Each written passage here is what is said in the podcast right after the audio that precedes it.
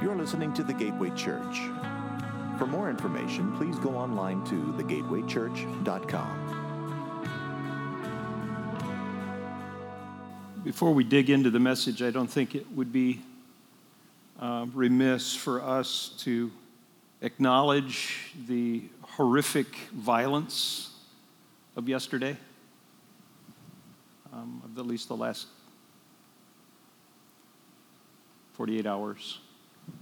Mass shootings and people that went to the store, people that went for an evening out, gunned down in senseless violence.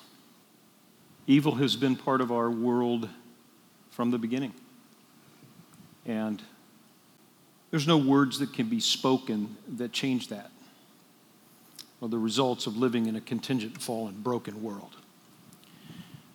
And both sides of the aisle have their solutions, and both sides of the aisle have their frustrations and their argument and their anger and their hatred and their rage. Our only hope is found in the peace that passes all understanding, found only in our Creator.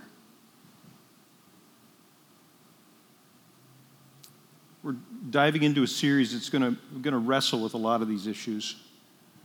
But before I begin this morning, let's just take a moment, each one of us, and uh, acknowledge that as much as, that we can be as big a part of the problem as we can be the solution.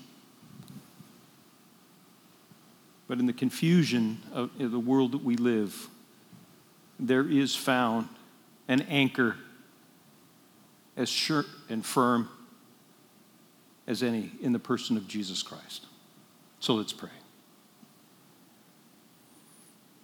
Father, as a, as a people and as a, as a country and as individuals, we bring broken hearts to you this morning. Fully aware of the rancor and the turmoil in our nation on the airwaves, inside our own hearts. Please, O oh God, help sanity to find her voice in our society. Help calm and peace to be withheld, held up. And may we be agents of your goodness to everyone we encounter. Those that are mourning for this or other reasons, those that are angry for this or other reasons.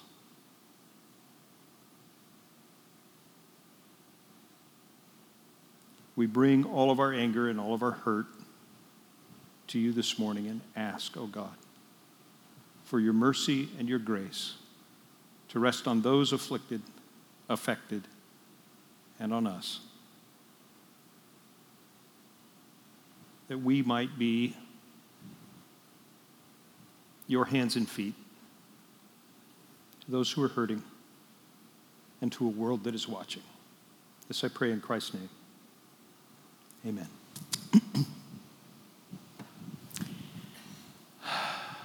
you know, in many ways, our culture is no friend at all to patience. Now, while we've got great admiration for long distance athletes and suffering artists, gritty adventurers and shrewd investors, persistent inventors, we don't place the same premium on the long term when it comes to our own personal life, our character, and our spiritual formation. Our culture believes that if we could do just this one thing, we could change everything, that we could become the person we so desperately have always wanted to be.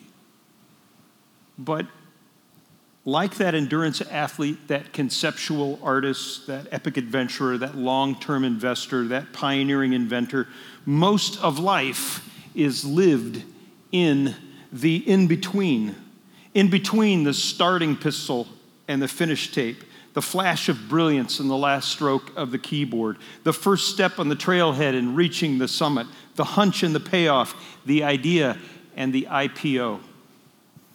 In between, is where the race is run, the grind is ground, Discipline is tested. The rock is pushed. The reviews come in. The forecasts are published. And the investors are dubious. In between the like on social media and the meetup, the first kiss and the I do, the positive test and the delivery room, the entrance exam and the degree, the application and the approval, the interview and the promotion, the diagnosis and the treatment, the surgery and the outcome, the first breath and the last.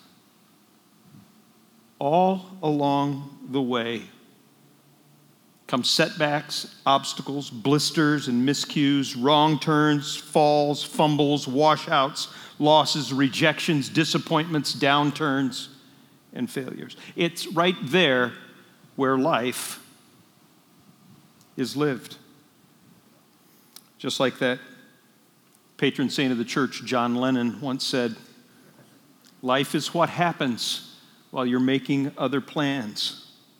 Other plans on the way to greatness, on the way to dreams, on the way to retirement, on the way Life happens one step at a time.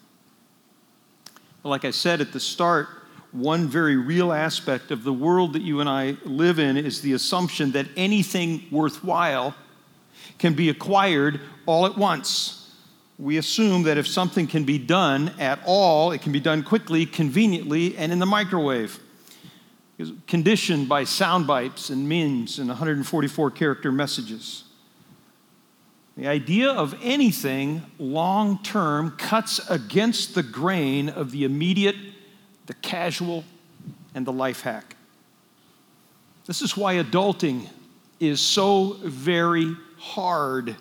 It's the middle and the most of the journey. And it was Nietzsche who saw this clearly when he said, The essential thing in heaven and earth is that there should be a long obedience in the same direction. There, thereby results and has always resulted in the long run something which has made life worth living. It is this long obedience in the same direction which the dominant culture works so hard to discourage. For prevailing against the headwinds of our culture's ways, there are two words for people of faith who have a grasp of the long term. They're the words disciple and the word pilgrim. Disciple, mathetes from the Greek, says, that we are people who spend our lives apprenticed to a master in a growing relationship, a deepening of expertise and growth. A disciple is a learner, not an academic sitting in a classroom, but an apprentice to a master craftsman. We don't acquire information about God in the lecture hall, but skills of faith on the job site of life. And pilgrim, peridemeos, tells us that we are people who spend our lives going someplace, whose path for getting there is in the footsteps of an expert guide. In John 14, Thomas asked him, Lord, we don't know where you're going, so how can we know the way? And Jesus answered, I am the way, the truth, and the life. No one comes to the Father except through me. And in Hebrews 12, the writer says, Therefore, since we're surrounded by such a great cloud of witnesses, let us throw off everything that hinders the sin that so easily entangles, and let us run with perseverance the race marked out for us, fixing our eyes on Jesus, the pioneer and perfecter of our faith. In the back part of the Bible's hymn book is a section written specifically for apprentice pilgrims on life's journey. In Hebrew, in Hebrew it's called Shirei Hamalat. We call them the songs of ascents. They are the psalms numbered 120 through 134 These 15 psalms, some suggest, were chanted by the Levites as they climbed the 15 stairs in the various architectural features of the temple during worship, perhaps. Others say they were chanted on the way out of, uh, away from Babylon back to Jerusalem. But it's in the plural, ascents rather than ascent, so that might not be most credible. It's more widely thought that they were sung, chanted, probably in order by the Hebrew pilgrims as they journeyed to Jerusalem for the great festivals each and every year. Topographically, Jerusalem is the highest city in all of Palestine. So those who journeyed there spent a great deal of their time climbing. And this ascent was not only literal, but very metaphorical. Because you see, the trip itself to Jerusalem acted out a life lived upward facing towards God, a journey that advanced from one place to another in maturity and depth. What Paul described when he said in Philippians 3, I press on towards the goal to win the prize for which God has called me heavenward in Christ Jesus. And three times a year, the faithful Hebrews would make this trip. It's explained in two places. One of them in Exodus chapter 23, three times a year, you're to celebrate a festival to me. Celebrate the festival of unleavened bread. For seven days, eat bread made without yeast, as I commanded you. Do this at the appointed time in the month of Aviv, for in that month you, come, you came out of Egypt. No one is to appear before me empty handed, I mean bring your bread. Celebrate the festival of the harvest with the first fruits of the crops you sow in the field. Celebrate the f- festival in gathering at the end of the year when you gather in your crops from the field. Three times a year, all the men are to appear before the sovereign Lord. Commanded to do that because so easily we forget. The Hebrews were a people whose deliverance had been accomplished in the Exodus from Egypt, whose identity had been defined at Mount Sinai in the giving of the law, and whose preservation had been assured in, despite the 40 years of wilderness wandering. As such a people, they regularly climbed the road to Jerusalem to commemorate, to remember, and to celebrate. They refreshed their memories of God's saving ways at the Feast of the Passover in the spring. They renewed their commitments to God's covenant as God's covenanted people at the Feast of the Pentecost in early summer. And they responded as a blessed community to the best that God had given them at the Feast of the Tabernacles in the fall. They were a redeemed and a commanded and a blessed. And these foundational realities were retold, retaught, and recelebrated in these annual feasts. And between the feasts, people lived out these realities in their daily lives until the time came to journey to the mountain city once again as pilgrims to renew the covenant, to remember. Because God knows that we forget most of what we hear. We forget most of what we say, but we don't forget much of all of what we do. Thus, it was in the doing of these celebrations.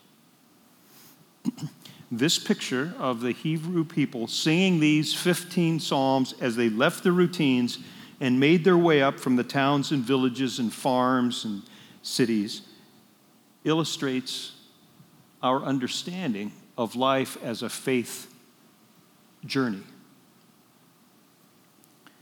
And there's no better traveling music for those on the way of faith in Christ, a way that has so many continuities with the way of Israel. Since many of the essential, not all, but many of the essential items in Christian discipleship are incorporated into these songs, they provide a way to remember who we are and where we are going. In this series, which I may very well not complete, given the timing and perhaps arrival of a new pastor, as there are 15 uh, Psalms. I'm not angling to produce any kind of great scholarly, expositional sort of insights, uh, but to offer rather practical insights. That see these songs as a basic framework for encouragement and guidance in each and every one of our discipleship as we individually and together as a church are formed ever more into the image of Jesus Christ as he molds us on the journey in the in between spaces of life. Between the time we leave home and arrive at our destination, between the time we leave adolescence and arrive at adulthood, between the time we have doubt and arrive at faith, just like a trapeze artist lets go of the bar and hangs midair, ready to catch that other bar swinging towards her. It's a time of danger, a time of expectation, of uncertainty, of exhilaration, and of extraordinary aliveness. In the between the two is where God does some of his very best work on the journey, in the desert, in the wilderness, on the stormy sea, on Silent Saturday between Good Friday and Easter Sunday. And these Psalms are less like great anthems and more like entries jotted down in a travel log or a blog post.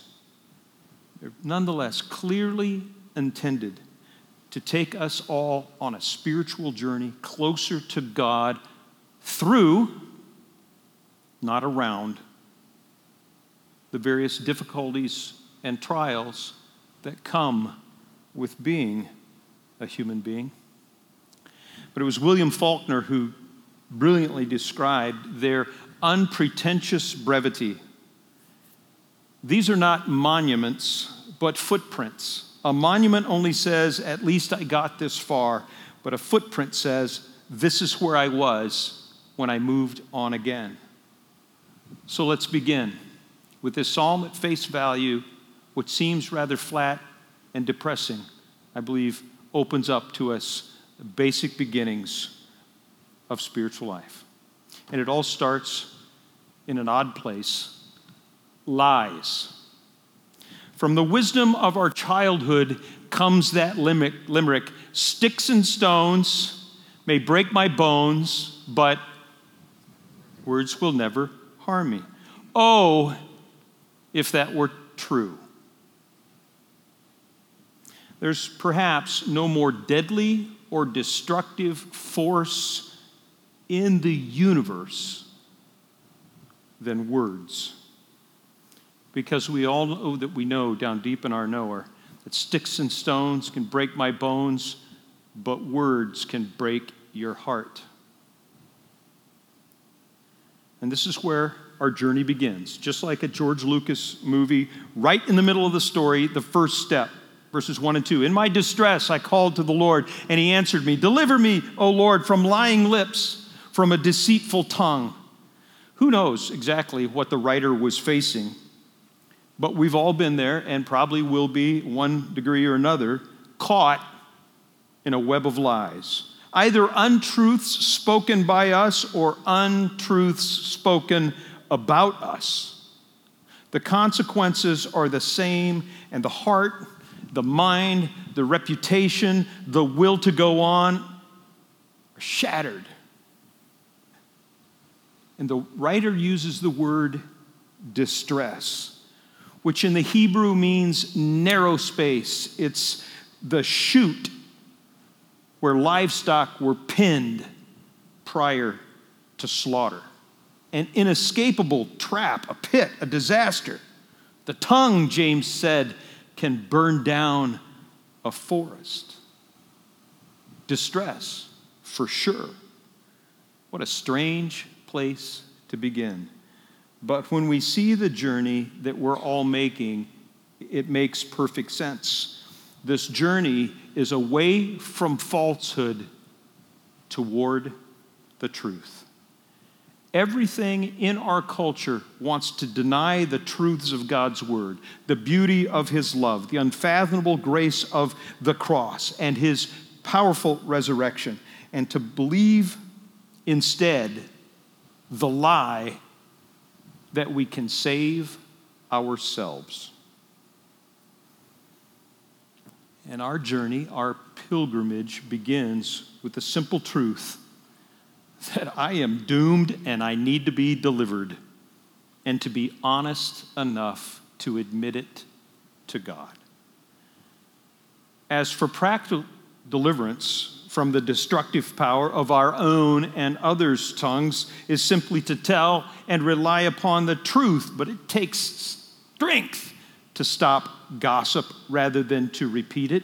It takes constant reminding that left to ourselves, we would rather believe a lie than the truth. But you see, the words, like the words,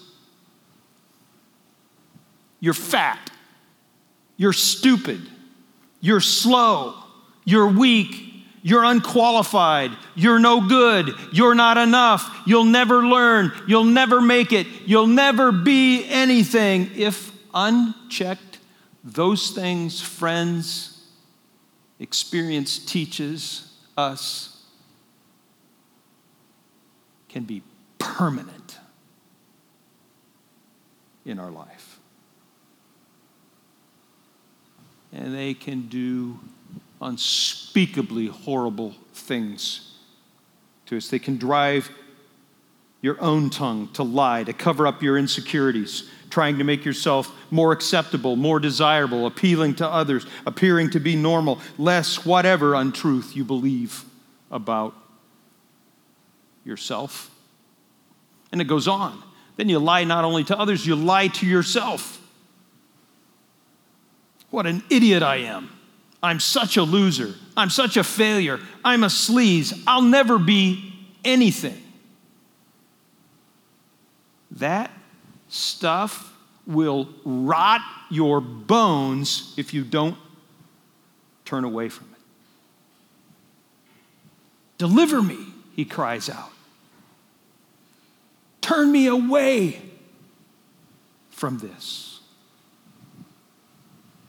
It all begins with repentance, which simply means turn away.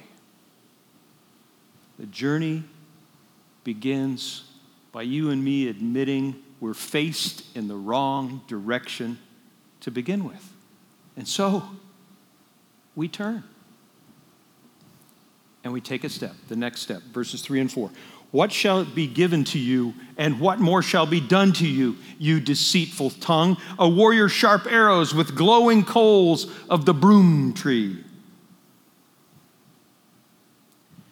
It's a toss up whether the writer is lashing out at the pain afflicted on him by his foes or his own tongue, but he's pointing to the very devastating nature of words. He's giving us just a little more honesty than we are comfortable with, thank you very much, insight into the fact that these tongue problems are contagious, serious,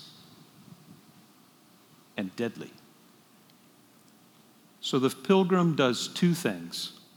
First, he or she takes their own sin very seriously. Whatever part of it is theirs, they own, confesses, and identifies as deceitful. You recognize he's as much of the problem as anyone as or any of the wrongs done against them. So, totally honest about what they want for theirs and others' tongues.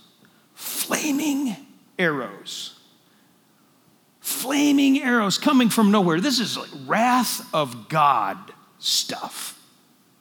It's a confession like none other. Because he's getting at his emotions. She's getting at her deep, darkest emotions on the surface and then takes them to the only, gets them to the surface and then takes them to the only place they can safely be addressed right to God. This is so honest. That's why, you know, anyone exploring Christianity, a great place to start is the book of Psalms because they express human spirituality so earnestly and, and so honestly. This is where objective doctrine kisses subjective experience. And the question, and then questions, this combustible fire raises are all answered eventually. Points. All of these issues are answered eventually in the cross, where love and justice meet, where truth and experience come together, where time and space, where matter and spirit connect. When you've been dealt with unfairly, lied about, or shamed yourself with your own lies, this is where we bring it to God's hands, not in a one off experience, but a lifetime journey of forgiveness for wrongs that we have done and the harder ones, wrongs done against us, we eventually learn are all done to Him because of the cross. And because of the cross, we can keep up the relentless uphill pace of forgiving 70 times 7 because we know we need just as much forgiveness as anyone else. And then the last thing he does in this passage is something even more remarkable. He doesn't build us up to some kind of rah rah spectacular victory celebration. Instead, he reminds us that this journey has just begun. Remember, it's about ascents. It starts at the bottom, at the bottom of the valley, the chasm, the canyon, the foreclosure, the eviction, the bankruptcy, the diagnosis, the radiation, the breakup, the divorce, the termination, the layoff, the judge, the jury, the sentencing, the bottom. And so the psalm concludes. It ends in a way that no other author, no commercial songwriter, no therapist, or at least all too few of the above, would ever end. He concludes with a profound reality check. Woe to me that I sojourn in Meshech that I dwell among the tents of Kedar. Too long have I had my dwelling among those who hate peace. I am for peace, but when I speak, they are for war. Hardly a good finale. Woe to me just says this hurt is far from over. This deep hurt is still devastating. He's made progress, but he's not anywhere near the end. What do you think? Woe to me? Come on, man. God has delivered you. He's answered you. You're moving towards Jerusalem. You're on the journey with God's people to the holy city. Snap out of it. No, if we're honest, it's still woe to me. How we too oftentimes feel. It's not right. It's not best, but it is so real. Now, Meshech and Kedar are places far away from Jerusalem. Meshech's north on the Black Sea, and Kedar is south in the desert peninsula. Together, they represent the sort of people who are lying about him and who he's been behaving exactly like. In the vernacular of the day, in the north were called savages, in the south were barbarians, arch enemies, Philistines, and the like. People with whom war has been waged off and on for generations. And too long, he confesses, have I made my dwelling. Too long have I drunk their Kool Aid. Too long have I been the problem. Just like So now he's making a highly significant, life changing, destiny determining confession. He hasn't arrived, he's on the journey, but he's changed direction. Not north or south. From the tent of the prevailing culture where he's dwelled, but towards God.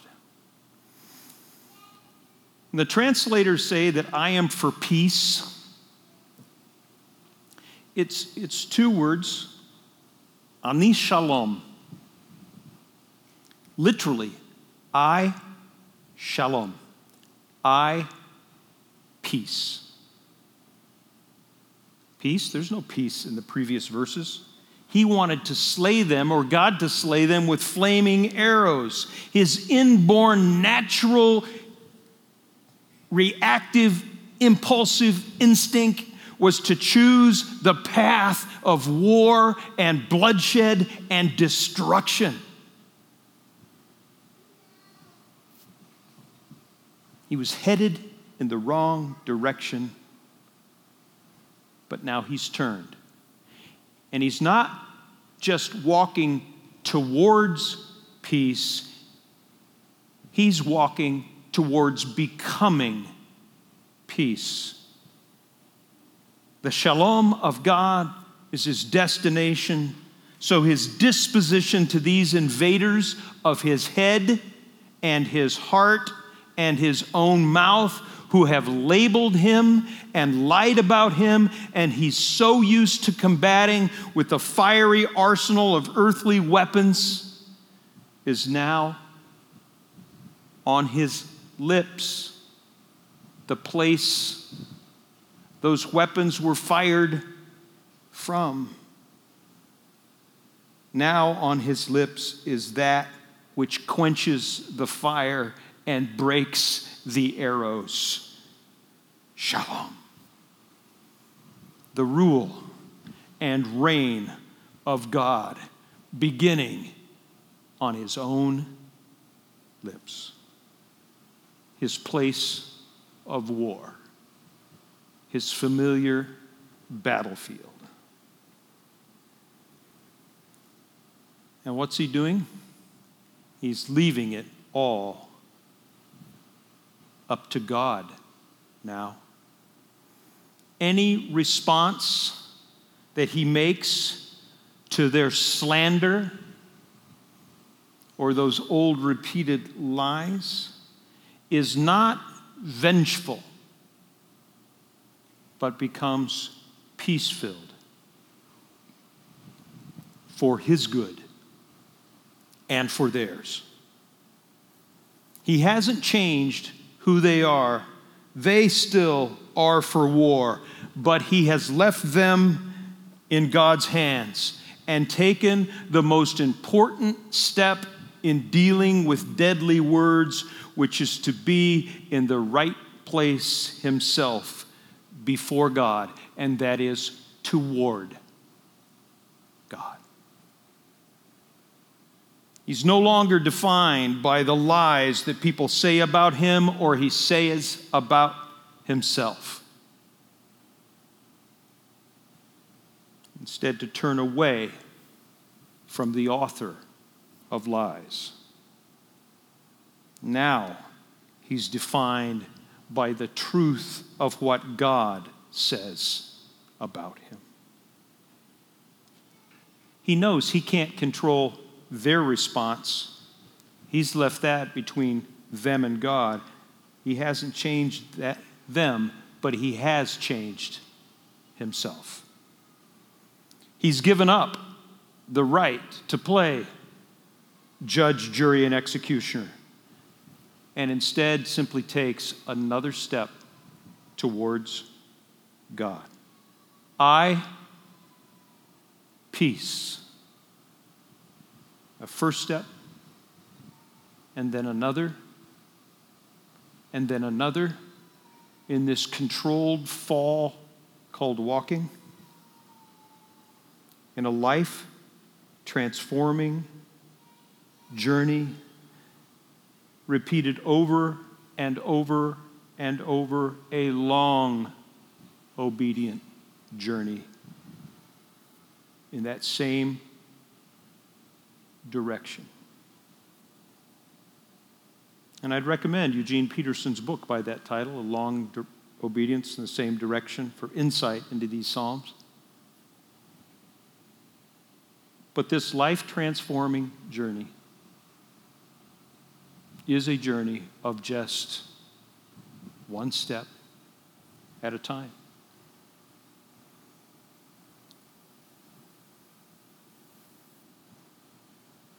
The first lesson teaches us turn around and walk towards God. And as Paul wrote in Philippians, and the peace which passes all understanding will guard your heart and your mind in Christ Jesus.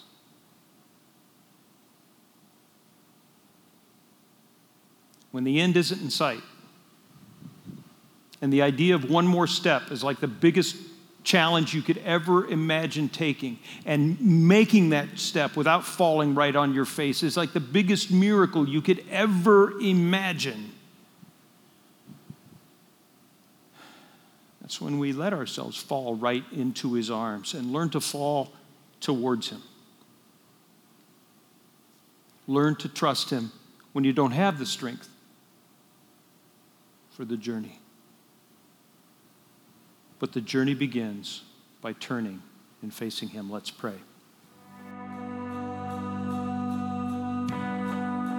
This has been another episode of the Gateway Church Podcast. Thanks for listening, and we'll see you next week.